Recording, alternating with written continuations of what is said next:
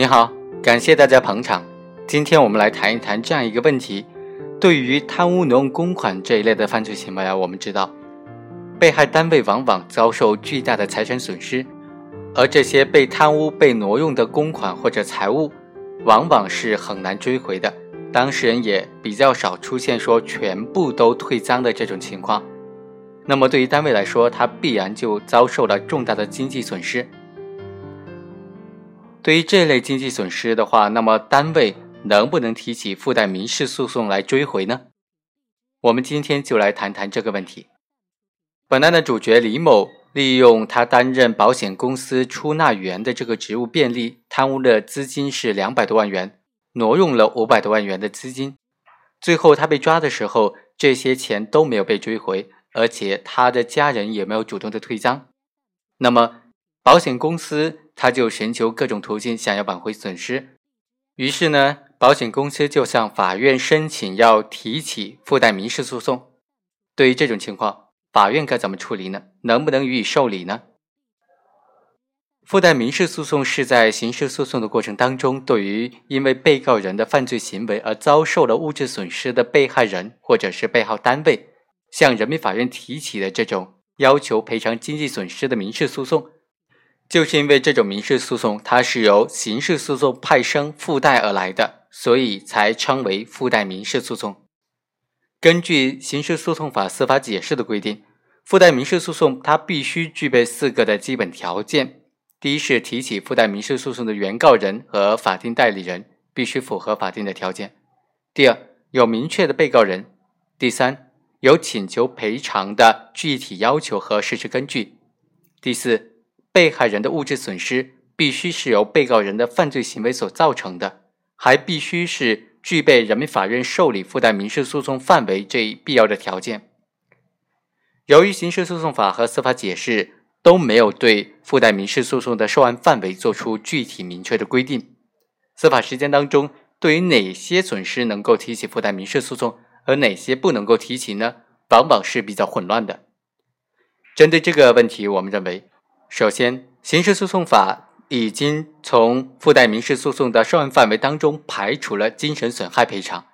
被害人只能够对被告人的犯罪行为所造成的物质损失的赔偿问题提起附带民事诉讼，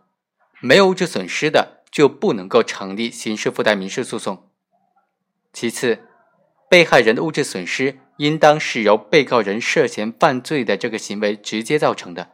也就是说。犯罪行为是造成物质损失的唯一或者是主要的原因，并且物质损失应当是已经产生或者必然会产生的，在数量上是可以计算和确定的这样一个数额，因此可得利益的损失是不能够要求赔偿的。从司法实践的角度来看，被害人因为被告人的犯罪行为遭受的物质损失主要有两种情况，第一种是因为被告人非法的占有处置。而给被害人造成的物质损失，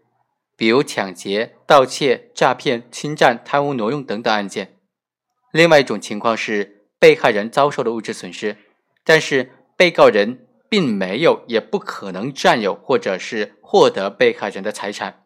比如说杀人、伤害、故意毁坏财物、破坏生产经营，或者是生产销售伪劣商品犯罪等等案件。在第一种情况当中。被害人的物质损失其实也就是被告人的违法所得，属于赃款和赃物。根据刑法第六十四条的规定，应当由司法机关追缴或者责令退赔，直接返还给被害人。这已经是对被害人财产权利的最有效的保护方式了，完全没有必要再提起附带民事诉讼了。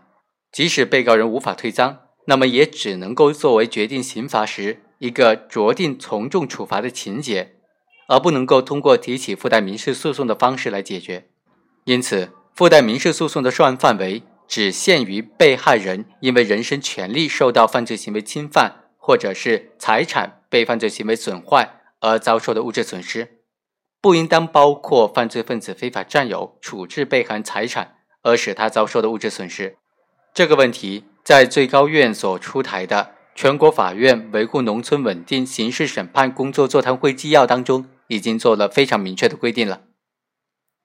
人民法院在审理附带民事诉讼受案的范围的时候，应当只限于被害人因为人身权利受到犯罪行为侵犯和财物被犯罪行为毁坏而遭受的物质损失，不包括因为犯罪行为非法占有、处置被害人财产而使他遭受的物质损失。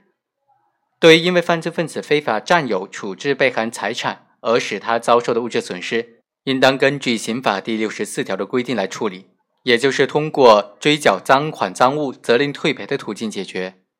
如果赃款赃物还存在的话，则一律追缴；如果已经被用掉、毁坏或者挥霍的，应当责令退赔。如果无法退赃的，那么在决定刑罚的时候，应当作为酌定从重处罚的情节进行考虑。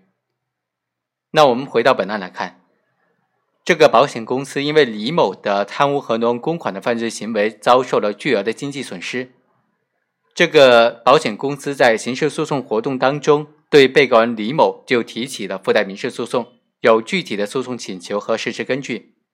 但是，这个公司的经济损失已经由被告人李某所实际占有或者是使用，在性质上是属于犯罪分子的违法所得。根据刑法第六十四条的规定。应当由司法机关追缴或者责令退赔，直接返还给这个公司。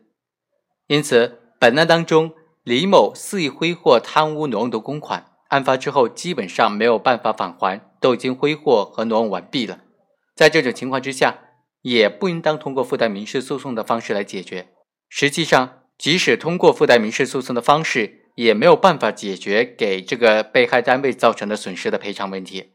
因为如果被告人可以赔偿的话，则应当依照刑法第六十四条的规定来进行退赔，已经可以解决问题了，那就不需要再提起附带民事诉讼了。